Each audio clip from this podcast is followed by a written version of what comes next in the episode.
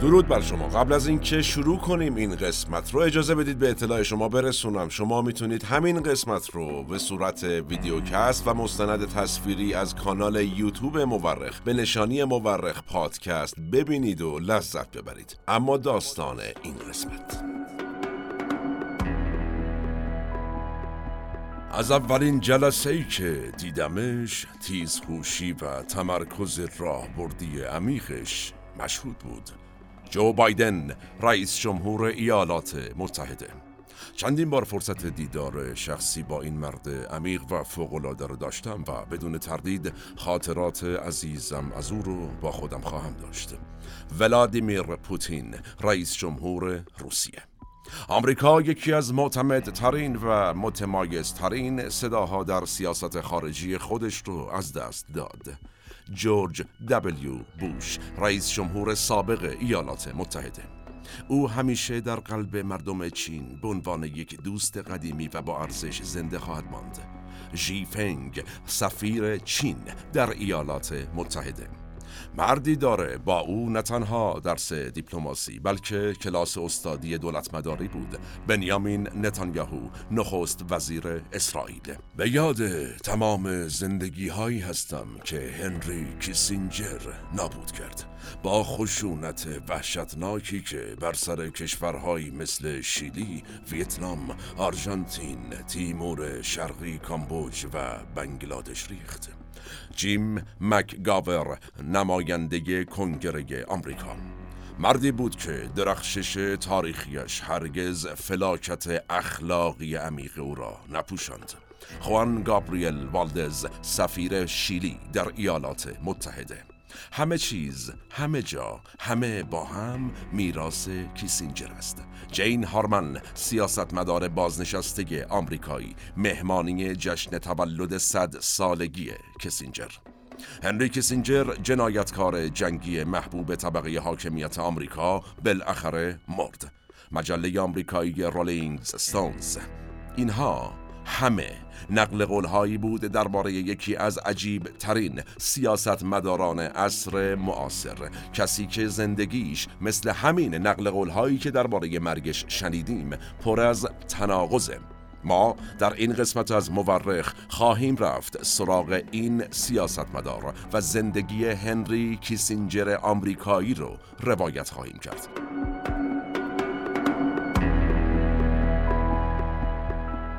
سلام، من احمد آشمی هستم و این اپیزود 105 از پادکست مورخه که دیماه 1402 منتشر میشه. ما در این قسمت از مورخ رفتیم سراغ هنری آلفرد کیسینجر، یکی از مهمترین سیاستمداران تاریخ معاصر که به تازگی گلچین روزگار گل عمرش رو چید. منابع این قسمت از مورخ: اول، وبسایت وزارت خارجه ایالات متحده آمریکا. دوم، وبسایت شخصی هنری کیسینجر. سوم، پادکست انگلیسی زبان لاوفر. و چهارم، اظهار نظرهای شخصی درباره هنری کیسینجر توسط سیاستمداران و بزرگان این جهان که در رسانه‌های مختلف و البته معتبر منتشر شده. به اعتقاد اغلب مورخین، تاریخ بیش از آن که علم باشه یک هنر کنار هم گذاشتن شواهد. ما در پادکست مورخ هر بار یکی از پازل‌های تاریخ رو کنار هم می‌چینیم. نظر فراموش نشه و نوش گوش‌هاتون.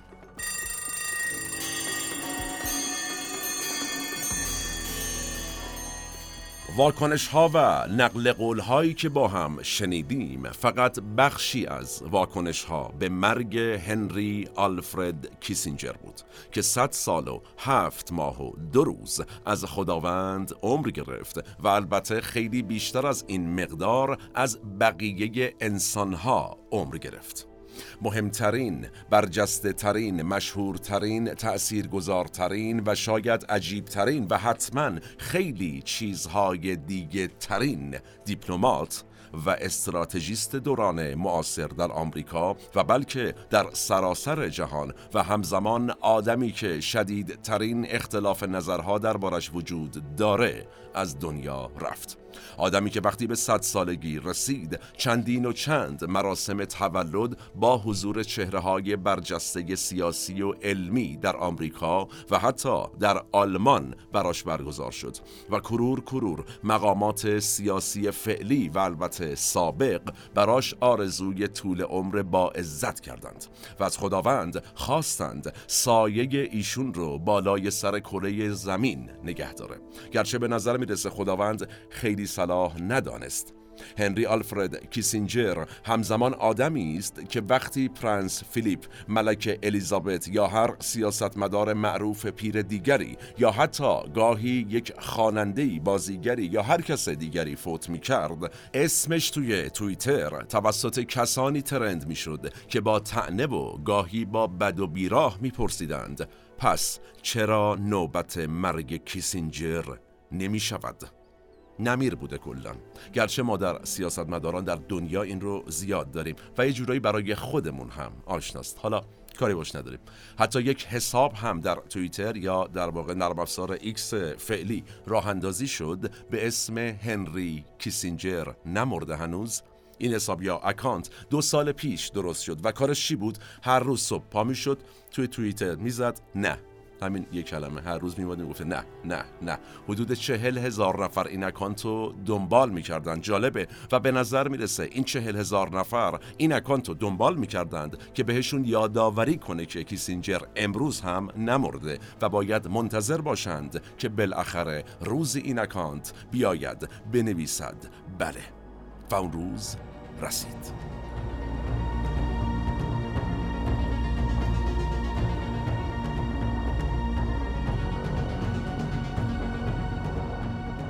کم پیش میاد یک نفر، اونم یک سیاستمدار، همزمان از یک طرف انقدر محبوب بعضیا باشه، بعضیایی که توشون قدرتمند ترین آدمهای جهان هم باشند و قدرتمند ترین آدمهایی باشند که به سعادت دیدار باهاش افتخار میکنند، و همزمان از اون طرف همین آدم انقدر منفور بعضیا باشه که سالها از اینکه هنوز زنده است شاکین. حالا ماجرا وقتی عجیب‌تر میشه که بفهمیم کیسینجر که به عنوان یک مقام دولتی مشهور شده بود، آخرین سمت رسمیش در دولت سال 77 میلادی بوده، 1977 میلادی، یعنی 2 سال قبل از وقوع انقلاب در ایران ما. ایشون از اون موقع سمت رسمی در دولت ندارد. حالا اینکه چی کار است خدا داند، ما هم در ادامه کمی بهش میپردازیم. ایشون زمانی آخرین بار سمت دولتی داشته که والدین بسیاری از مخاطبان امروز مورخ حتی به دنیا نیومده بودند. جالبترش کنیم ایشون تازه از 1969 وارد دولت شده بود، یعنی 1969 تا 1977. واقعا چجوری میشه یک نفر که حضور رسمیش در سطح اول قدرت 10 دهه هم طول نکشیده و توی این 1 دهه رهبر هم نبوده، یعنی رهبر کشور خاصی هم نبوده؟ و مثال ایرانیشو بزنیم، آخرین بار زمان این آدم آقای کیسینجر سمت دولتی داشته که امیر عباس هویدا در ایران نخست وزیر بوده. اینقدر ازش گذشته. حالا چطور میشه یه همچین آدمی اینقدر از نظر دوست و دشمنش آدم مؤثری بوده باشه؟ چرا بعضیها بابت نظم فعلی جهانی شایسته تقدیر میدوننش و بعضیها نصف فلاکت دنیا رو میندازن گردنش؟ چرا اسم این آدم برای بعضیها مترادف شده با استراتژیست تا حدی که وقتی یک آدم گندگو این سر دنیا میخواد از خودش تعریف کنه میگه به من میگن کیسینجر؟ و بعضیها نه، میگن نه تنها استراتژیست نیست بلکه قاتلی است در تاریخ. و در نهایت همه این سوالها میشه یک سوال: چرا کیسینجر اینقدر مهمه که یه جورایی میشه گفت مهم بود چون دیگه نیستیشون؟ اصلا کیسینجر کی بود؟ چی کار کرد؟ و ما در دقایق آتی در پادکست مورخ به این سوالات پاسخ خواهیم داد.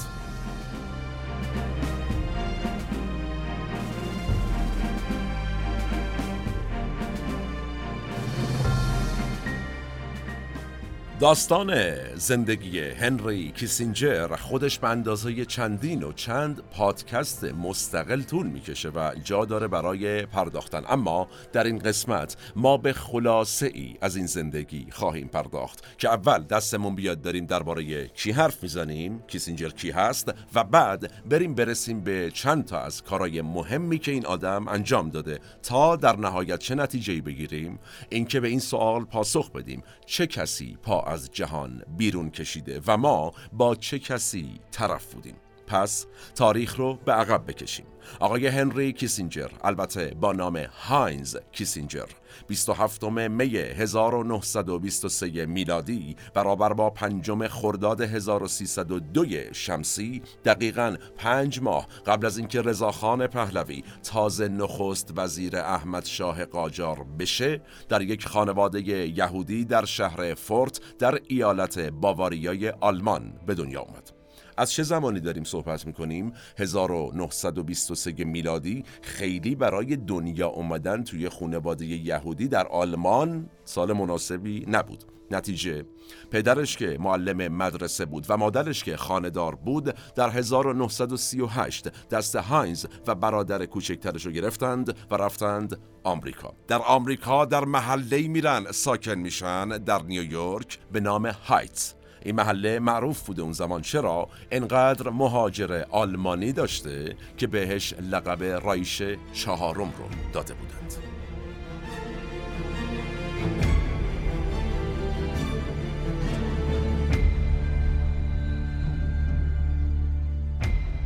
وقتی خانواده کیسینجر به آمریکا نقل مکان میکنن، اسم هاینز کوچولو رو هم عوض میکنن. چی میذارن؟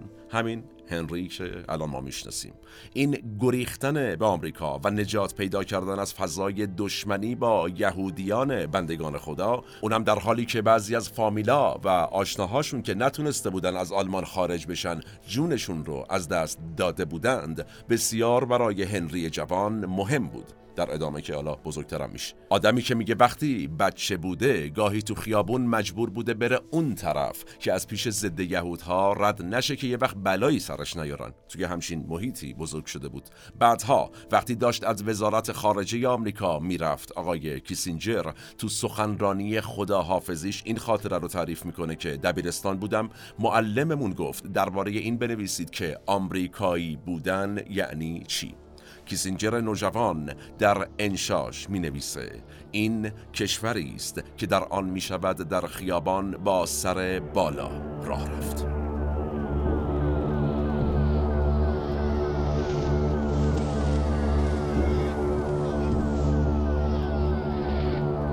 هنری بعد از مدرسه چه می کنه؟ میره سیتی کالج نیویورک به هوای اینکه حسابدار بشه و در ادامه یه کاری بکنه و یه زندگی و فلان. اما دقیقاً تو همین فضا بوده که در 1943 میلادی کار شهروندیش درست میشه، بالاخره میشه شهروند آمریکا و داستانش هم با صدور همین حکم شهروندی ایالات متحده آمریکا آغاز میشه. چرا؟ اون زمان سربازی اجباری، یه چیزی شبیه به همین سربازی که ما امروز در ایران داریم، در آمریکا یک قانون بوده با یک تفاوتی. چی بوده تفاوت؟ باید برای جنگ واقعی میرفتن سربازا، نه اینکه همینجوری الکی برن مثلا سر چهار راه مثلا موتور بگیرن چه میدونم اینجور کارا بکنن. کیسینجر جوان هم که حالا شهروند آمریکا شده بود، با همین سیستم و قانون میره خدمت. خدمتش کجا بوده؟ جنگ جهانی دوم. تا حرفا نبوده. حالا هنری کیسینجر سربازی بود که آلمان به دنیا اومده بود، بزرگ شده بود، به زبان آلمانی مسلط بود و در جنگ جهانی دومم داشت خدمت سربازی میکرد. طرفشون هم طبیعتاً آلمانا بودن. ایشون تو جنگی حضور داشت که اون طرفش آلمان بود، جنگی که هر از گاهی تو خاک خود آلمان در جریان بود و در واقع هنری کیسینجر یک یهودی آلمانی بود با شهروندی ایالات متحده که به جنگ با ارتش یهودی کش آلمان اعزام شد.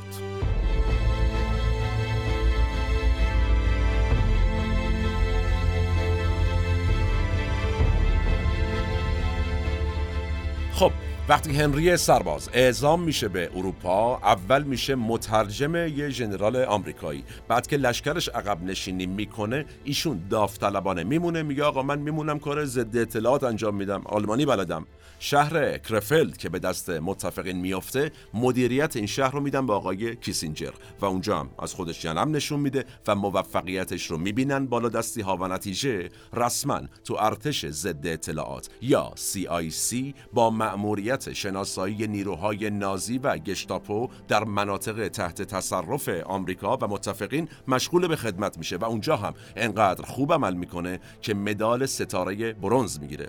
البته این به این معنا نیست که نفر سوم شد تو پیدا کردن نازی ها و گشتاپو، بسیار مدال مهمی است. تو پرانتز اینو عرض بکنم، یعنی از مدال پرپل هارت یا همون قلب بنفش این مدال ستاره برنز بالاتره.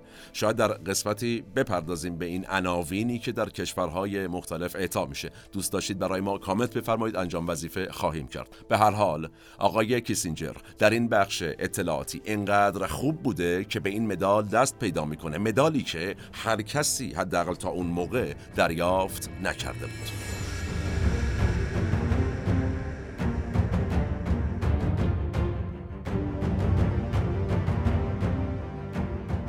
بیایم جلوتر. 1946 میلادی هنری کیسینجر از ارتش میاد بیرون و با استفاده از قوانین حمایتی از کهنه سربازان در آمریکا میره دنبال درس و دانشگاه در دانشگاه هاروارد. دیگه یک کله میخونه تا دکترا. اینم جالبه که معروف کیسینجر یه پایان نامه داشته با عنوان معنای تاریخ که بالای 400 صفحه بوده فقط. کارو ببین. همین باعث میشه بعد از کیسینجر یه سقف محدودیت میذارن تو دانشگاه که آقا یعنی چی 400 صفحه نمیتونیم بخونیم، یه محدودیت مثلا تا 200 صفحه شما میتونی پایان نامه بنویسی، دیگه بیشتر نه، دیگه حوصله نداریم. حالا توی این دوران دانشجوییش آقای کیسینجر کارهای دیگه‌ای هم میکنه که با توجه به آدمی که میشه بعداً قابل توجهه. مثال بزنیم، یه سمینار بین المللی توی هاروارد با شرکت کننده هایی از سراسر جهان برگزار میکنه که بعداً معلوم میشه خودش داوطلب شده بود از حضار برای FBI جاسوسی کنه. خدای کیسینجر. یه مثال دیگه، وسط تحصیلاتش و از 1951 به عنوان مشاور با دفتر پژوهش‌های عملیات‌های ارتش کار می‌کرده، برخلاف خیلی از همدوراش که معمولاً دنبال یه سمتی بودن در وزارت خارجه طبیعتاً تا وزارت دفاع. در واقع ایشون بیشتر به جنگ و حوزه سیاستگذاری در مسائل جنگی و دفاعی علاقه داشته. آقای هنری کیسینجر عاشق جنگ بود.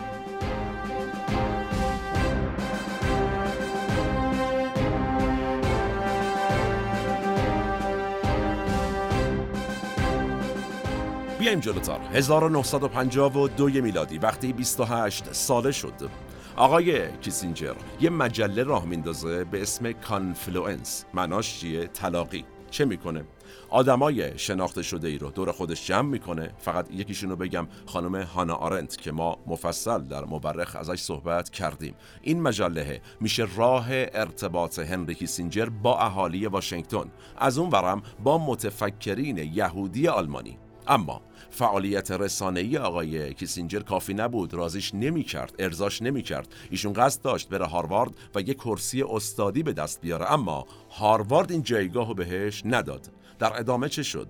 1954 رئیس دانشکده آقای مکجورج باندی میاد چه میکنه؟ کیسینجر رو معرفی میکنه به اندیشکده مهم و معروف شورای روابط خارجی. پیشنهاد میکنه کیسینجر رو. اینم تو پرانتز یه توضیح کوتاه بدم. شورای روابط خارجی یا همون CFR که وزرای خارجه مثل مادلین آلبرایت، جان کری، کاندولیزا رایس، هیلاری کلینتون، سایروس ونس، همین آقای آنتونی بلینکن وزیر فعلی خارجه آمریکا و البته کلی دیپلمات مثل وندی شرمن یا حتی کلی وزیر دفاع آمریکا از دل همین اندیشکده CFR اومدن بیرون. اینو گفتم تو پرانتز عرض کنم که بدونیم با کجا طرفیم و آقای کیسینجر به کجا معرفی شد.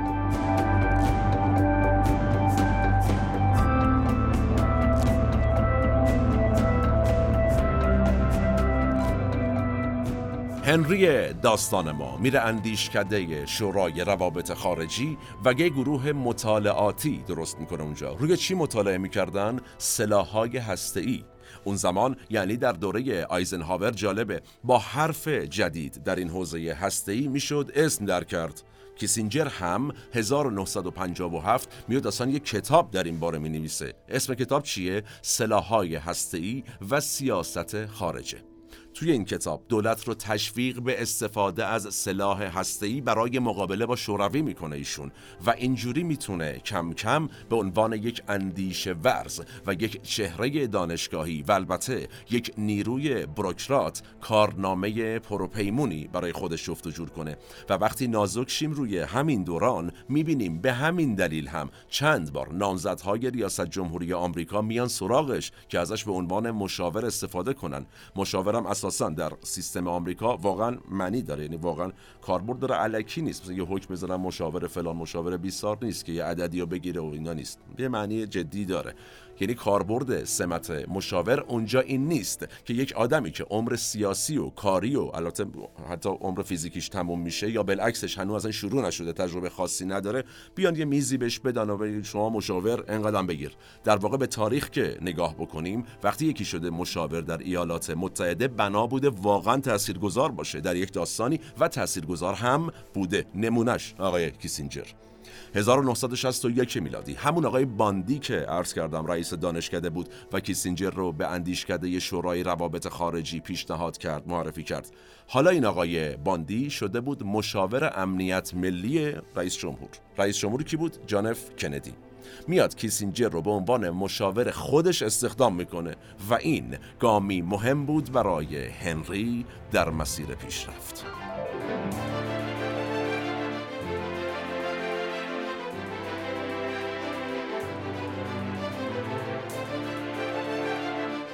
اما تاثیرگذارترین گامی که کیسینجر در عمرش برداشته چی بوده؟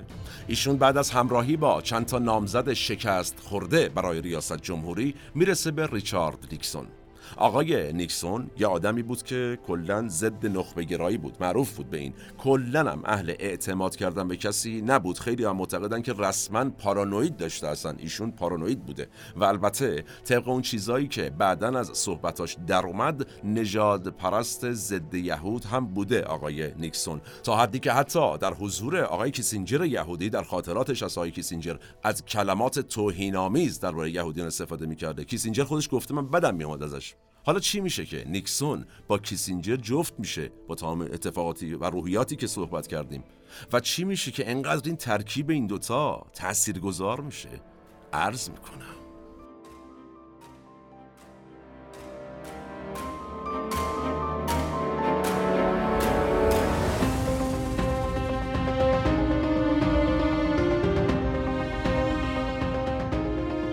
از نظر بعضیا فرصت طلبی کیسینجر باعث شد بتونه با نیکسون رفیق بشه.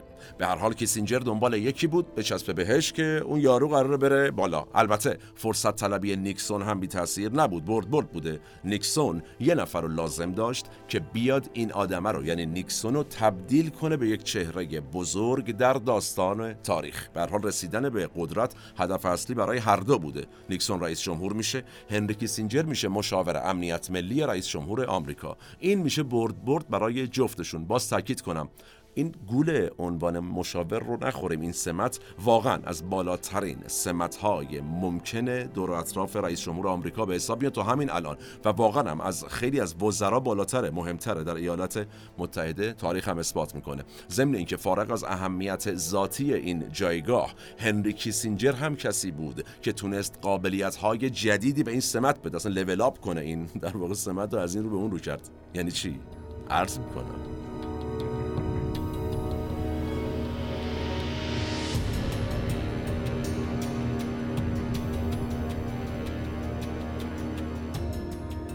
به روایت خیلیا تو صحنه سیاسی خارجی اون زمان آقای کیسینجر تعیین کننده ترین نظر رو داشته بین اطرافیان نیکسون رئیس جمهور آمریکا، حتی تعیین کننده تر از نظر ویلیام راجرز وزیر خارجه وقت آمریکا.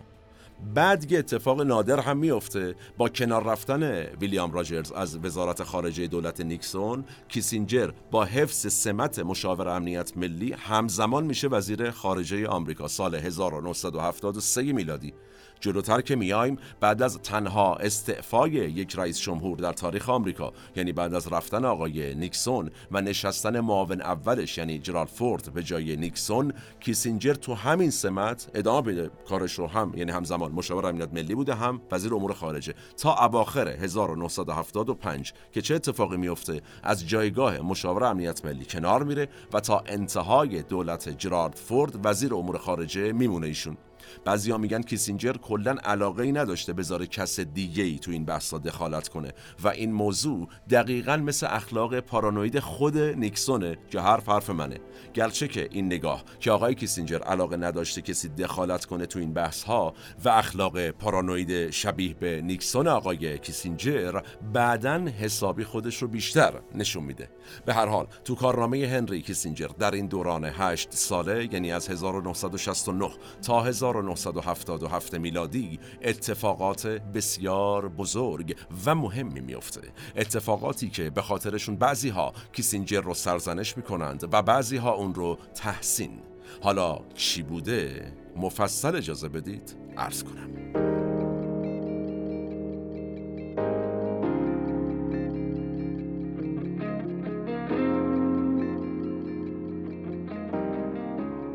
شاید بیشتر از هر تصمیم دیگری که آقای کیسینجر در دوران حضورش در قدرت گرفته، ماجرای کامبوج مورد توجه مخالفانش قرار گرفت. به خصوص در سالهای اخیر خیلی ها به این داستان توجه کردند. در سالهای اخیر ما در رابطه با جنگ کامبوج و قدرت گرفتن خمرهای سرخ و مخصوصا آقای پل پوت تو یک قسمتی مفصل در پادکست مورخ صحبت کردیم. پیشنهاد میکنم حتما ببینید، بشنوید، از دست ندید. مکمل خوبی است و هم قسمت بی‌نظیر.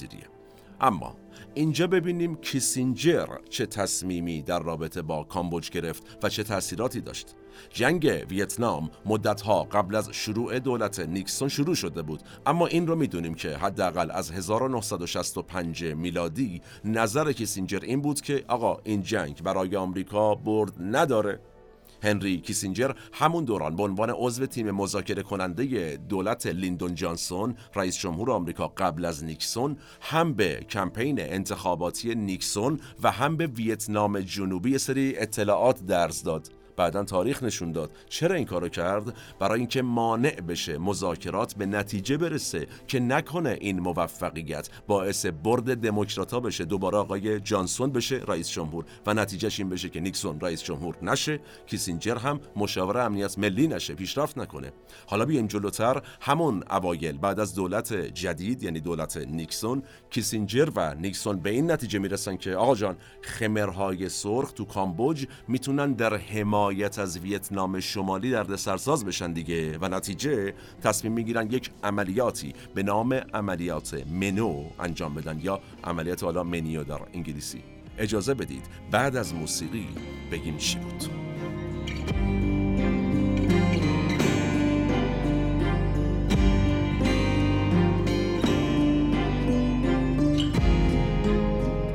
تو عملیات منو کارپت بامبینگ به معنای فرش کردن با بمب اتفاق افتاد. یعنی چی؟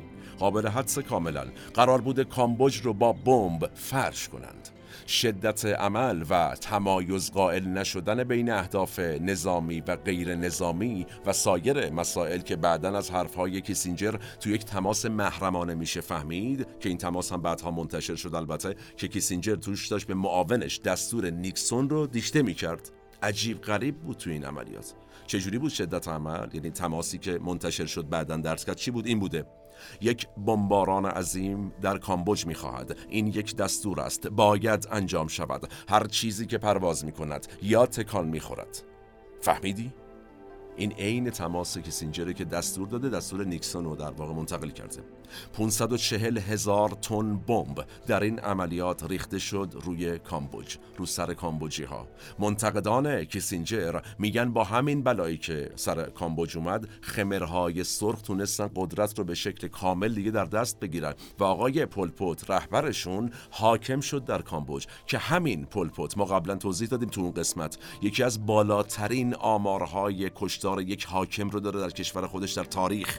تو کشوری که جمعیت 6-7 میلیونی داشته، بین 275 تا 300 هزار نفر تو یک عملیات نظامی به نام منو کشته میشن اون زمان. و بعد هم پل پوت میاد روی کار و چه میکنه؟ فقط تو 2 سال آقای پل پوت 2 تا 3 میلیون نفر رو میکشه. چی کار کرد آقای کیسینجر؟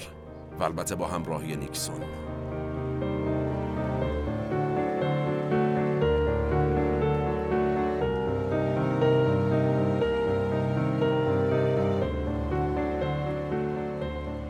حالا نکته، کامبوج قبل از این اتفاق با آمریکا در حال جنگ نبودند. در واقع کیسینجر و نیکسون علاوه بر این که به یک کشور که دشمن نیست اینطوری حمله کردند و برخلاف قانون آمریکا این کار را انجام دادند، یعنی بدون اجازه و اطلاع کنگره انجام شد، از اون طرف باعث این شدند که کامبوج بعد از این داستانا دیگه کمر راست نکنه.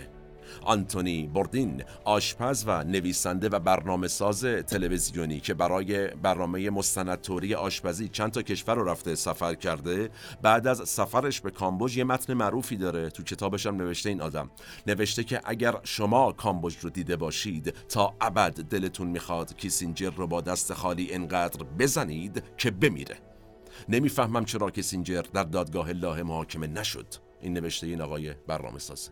سال 2016 میلادی هم برنی ساندرز که تو رقابت انتخاباتی در جواب هیلاری کلینتون که کیسینجر رو دوست و مشاور خودش میخونه، با ذکر همین ماجرای کامبوج کیسینجر رو وزیر خارجه ویرانگری عنوان میکنه و میگه من افتخار میکنم که کیسینجر دوست من نیست. آقای برنی ساندرز میگه و در ادامه میگه من از این آدم مشورت نمیگیرم.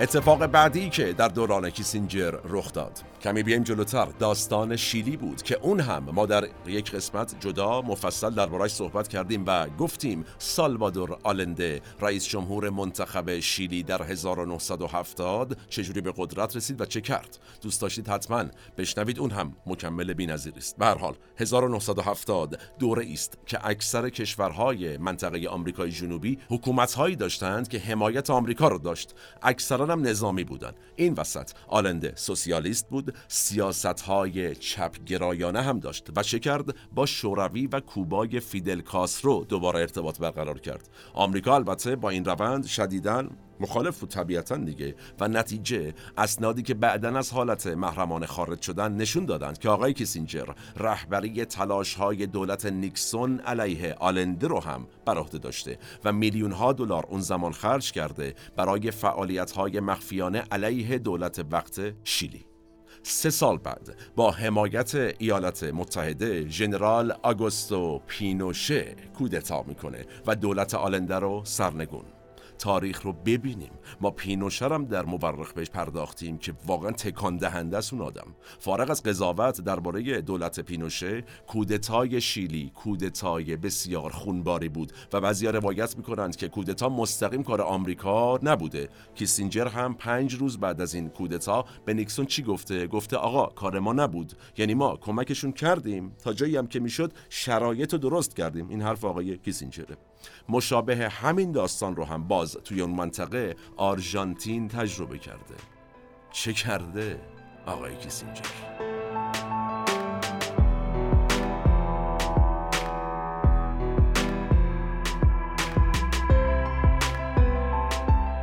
داستان بنگلادش هم شکل دیگری است از نقش‌آفرینی آمریکا در دوران کیسینجر.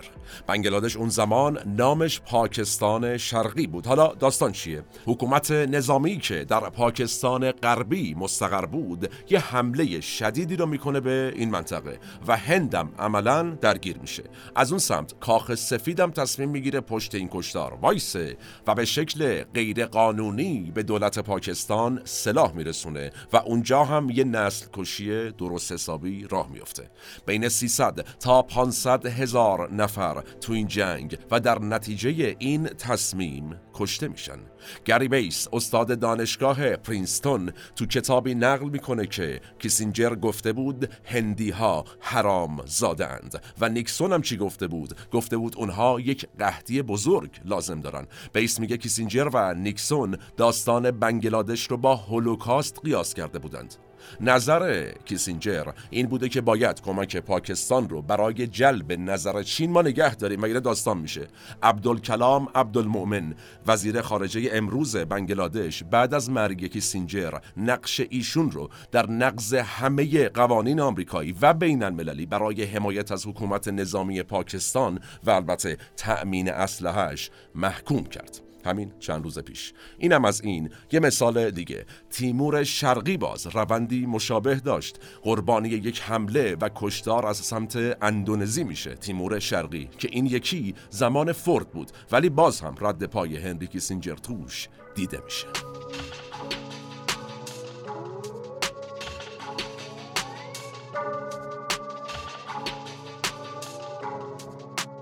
اینا نمونه هایی بود از پروژه هایی که مخالفان کیسینجر بهش اشاره میکنن، اما حامیان کیسینجر پرونده های دیگه اون رو میبینن و ازش صحبت میکنن.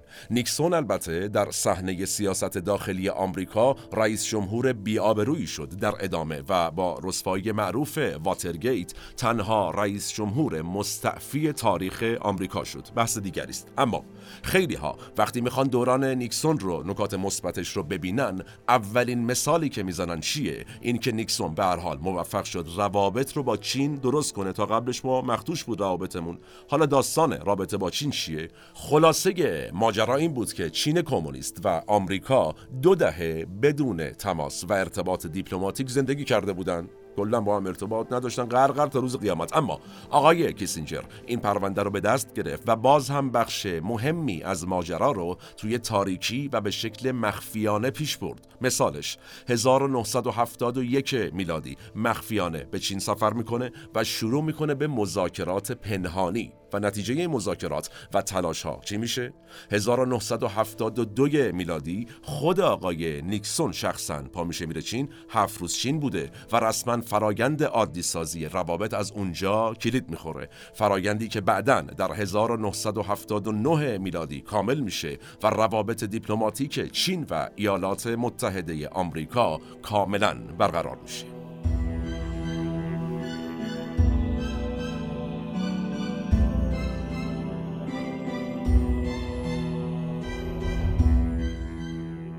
خیلی ها معتقدند این برقراری ارتباط با چین از گام‌های مهم شکست دادن شوروی در جنگ سرد شد.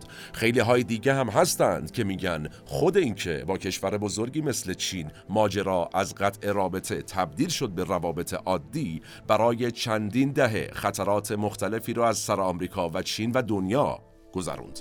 به این هم اشاره میشه که در نتیجه همین عادی سازی روابط چین تونست چینی بشه که امروز هست، یعنی یه ابرقدرت اقتصادی در جهان. بعضیا هم میگن خیلی هم خوب که این کشور تونست پیشرفت بکنه و در صحنه سیاست و تجارت بین المللی تار و پود بزنه و عملاً به دنیا وصل بشه. چرا؟ چون اگر وصل نمیشد منزوی میشد، خطرناک میشد، داستان میشد چین.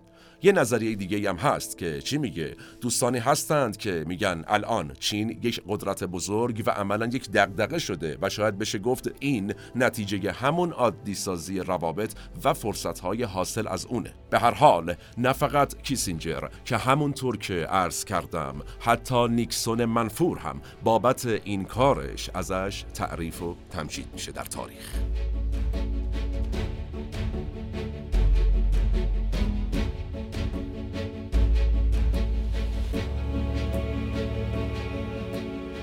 ماجرای پایان دادن به جنگ ویتنام هم که داستان معروفی است برای کیسینجر. در واقع پایان دادن به جنگ ویتنام شد اسم یک کتاب که آقای کیسینجر بعداً می‌نویسه. آقای هنری کیسینجر خودش در چند نوبت و علیرغم مخالفت‌ها جنگ رو طولانی کرده بود. پیش از این خودش دوباره یه دوره طولانی مذاکره با طرف‌های مختلف هم پیش می‌برد و البته همزمان حمله و درگیری هم ادامه داشت.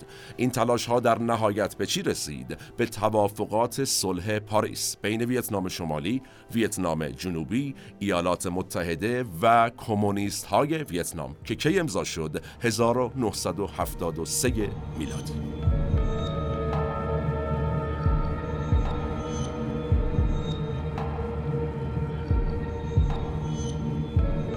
گرچه قبل از این توافق و از مدتها قبلش خروج سربازان ناکام آمریکایی شروع شده بود. این رو هم بگیم جالبه. مذاکره کنندگان اصلی این توافق پاریس، هنری کیسینجر از طرف آمریکا، ژنرال لدوک تو از ویتنام شمالی، این دوتا اصل کاری بودن. این دو بزرگوار بعداً مشترکاً برنده صلح نوبل شدند در 1973. اما لدوک تو حاضر نشد بیاد جایزه رو بگیره. چرا؟ میگفتش که چون آمریکایی ها و ویتنام جنوبی دارن توافق رو نقض میکنن و هنوز رعایت نکردن، منم نمیام، از اون نمیخوام، قرارم صلح مال خودتون، سرتون بخوره. ضمن اینکه ایشون میگفتش که آقا جان، این کمیته صلح نوبل مهاجم و قربانی اومده گذاشته کنار هم، به هر دوشون مشترکاً جایزه داده. یعنی چی هستن؟ کیسینجر خودش مهاجم بوده، خودش جنگ شروع کرده، قبول نداریم ما.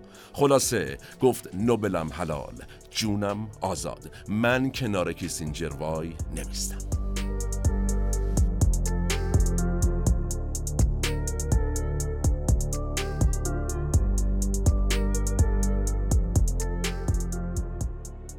خب بریم سراغ ماجرای بعدی که در زمان خودش کلی بهش توجه شد و بعداً هم شد یک الگو در روابط بین الملل. واسه چی؟ شاتل دیپلماسی یا دیپلماسی پروازی. داستان چی بوده؟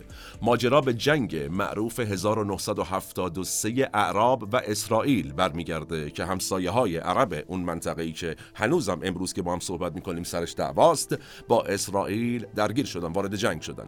آقای کیسینجر که کلاً دست به پروازش هم خوب بود، پاشد رفت دیدار دوست و دشمن، همه، حتی با چین و شوروی هم میرفت صحبت میکرد. راه افتاد باز خودش خاورمیانه، از این کشور به اون کشور میشه پرواز، عشق و حال، همجور صحبت میکرد. به عبارتی مسئله این بود که طرفهای دعوا هیچ رقمه چشم دیدن همدیگه رو نداشتن دیگه، که بخوان همه با هم بشینن سر یه میز صحبت کنن. در این حد هم با هم مثلا رفیق نبودن که مثلا یه نماینده بفرست یا به قول برجامیای خودکار بزنن سمت هم دیگه. به هر حال کیسینجر حرفو می‌برد.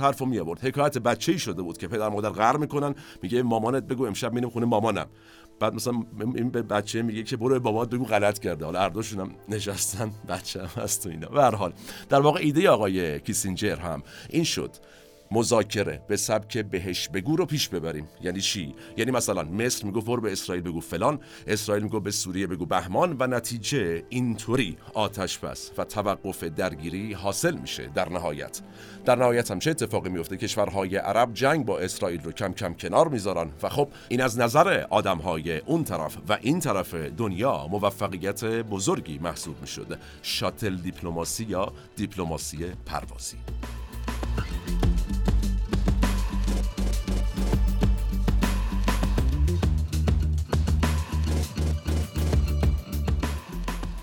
هنری کیسینجر آخر دولت فورد و با اومدن جیمی کارتر برکنار شد.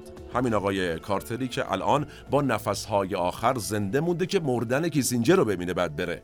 خلاصه کیسینجر رفت، اما از همون کارتر به بعد تک تک رؤسای جمهور آمریکا بجز این آخری بایدن با کیسینجر دیدار و مشورت داشتند.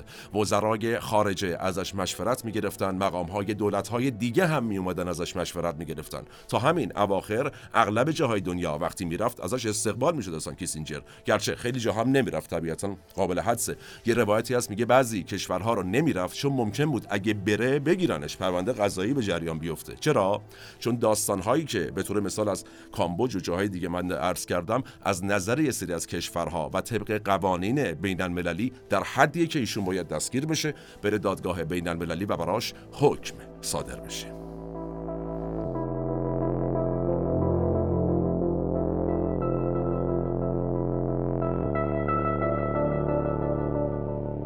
اما در نهایت قضاوت جهانی در رابطه با آقای هنری کیسینجر چجوریه؟ مسئله اینه که کمتر کسی از اون اقداماتی که کیسینجر به خاطرش فوش میخوره دفاع میکنه. البته بجز داستان شیلی که یه سری حامی داره برای خودش، اما یه سری دفاع متفاوت هم از کیسینجر میشه.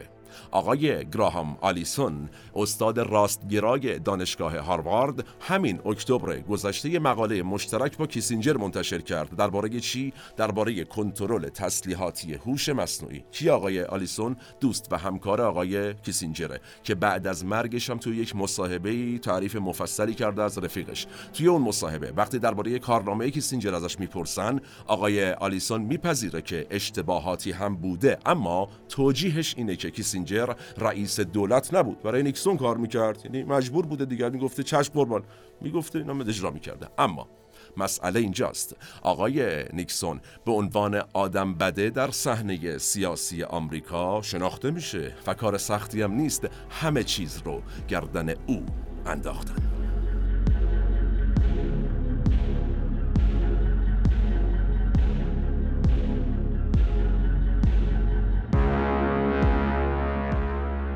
اما اصلی ترین تمجید در رابطه با آقای کیسینجر به خصوص از طرف آمریکایی ها اینه که کیسینجر یک به اصطلاح رئالیست بود که منافع آمریکا براش اولویت اول و آخر بود. از اون طرف منتقدانش چی میگن؟ همینو میگن، میگن هیچ چیز براش مهم نبود جز منفعت. مخالفان کیسینجر میگن قانون آمریکا، قوانین بین المللی، اخلاق و انسانیت، همه اینها رو ایشون میذاشت زیر پا که منفعت دولت رو تأمین کنه و دنبال کنه. بعضیاشون هم میگن اصلا ماجرا برای کیسینجر قدرت شخصی بود، دولت هم نبود، منافع اونم براش مهم نبود، خودش مهم بود. آقای آلیسون، همین استاد دانشگاهی که عرض کردم رفیق کیسینجر بوده، در دفاع از رفیقش اشاره میکنه که 79 ساله که جنگ بین قدرت‌های بزرگ ما نداشتیم در دنیا و این نتیجه کارهای رفیق منه، یعنی هنری کیسینجر.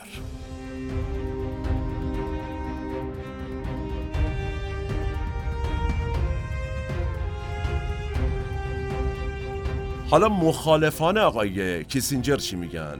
میگن قیمت این صلحی که ایجاد شده، 79 ساله که حالا جنگی وجود نداشته در جهان، البته بوده دیگه، صلح حالا ابرقدرت‌ها از جیب ملت‌های کوچکتری پرداخت شده که خونشون ریخته میشده و در محاسبات کیسینجر این هزینه‌ای نبوده که لازم باشه ازش اجتناب کرد، مهم نبوده، ریخته میشه دیگه، حالا کوچیکن، ارزش ندارن.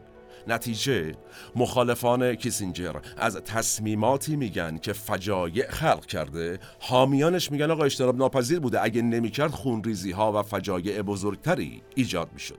در واقع حامیان آقای کیسینجر چی میگن؟ میگن هنری کیسینجر تأثیرگذارترین نظریه پرداز، سیاستمدار و دولت مرد قرن 20 بود که دنیای امروز میراث ایشونه. مخالفانش چی میگن؟ میگن هنری کیسینجر تأثیرگذارترین نظریه پرداز و سیاستمدار و چه میدونم دولت مرد قرن 20 بود که دنیای امروز ببین میراث ایشونه.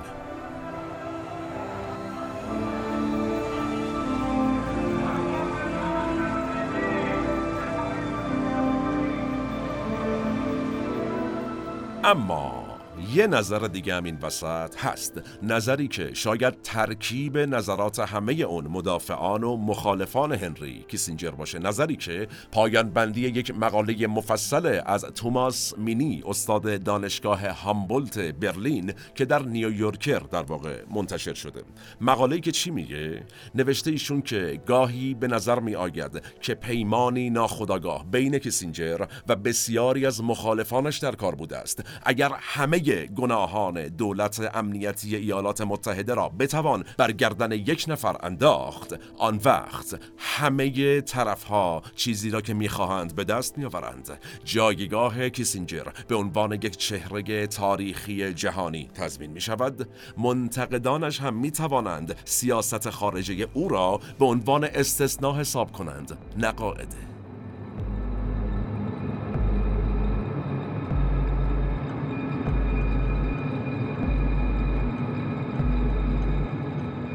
خب اجازه بدید قبل از پایان به سنت همیشگی مورخ فیلم هم معرفی کنیم. درسته ما سینما مورخ رو راه انداختیم که اونجا به شکل تخصصی از تاریخ سینما بگیم و پیشنهاد میکنم ادساین سینما مورخ رو در یوتیوب و فضاهای دیگر دنبال بکنید. اما این به این معنا نیست که یادمون بره ما در مورخ هم سراغی از فیلم ها میگرفتیم.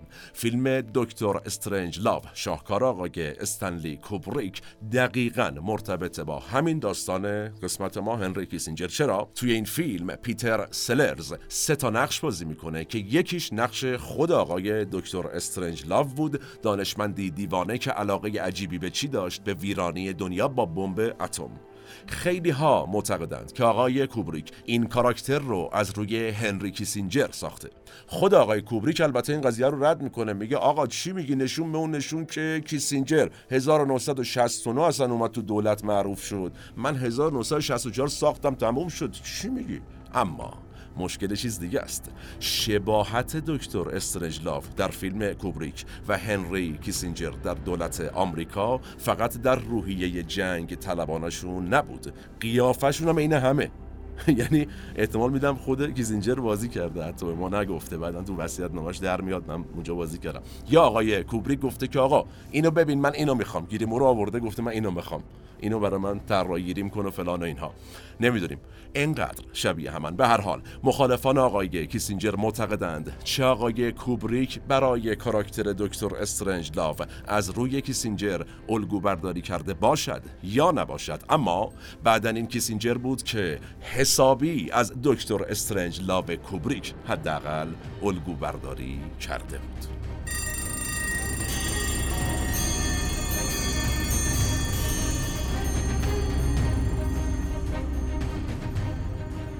گذشته معاصر ما بسیار تحت تأثیر هنری کیسینجر بوده، کسی که ریخته شدن خونهای زیادی رو باعث شد و احتمالاً از ریخته شدن خونهای بسیاری هم جلوگیری کرد. تاریخ به این زودی‌ها دست از سر آدم‌هایی همچون هنری آلفرد کیسینجر بر نخواهد داشت.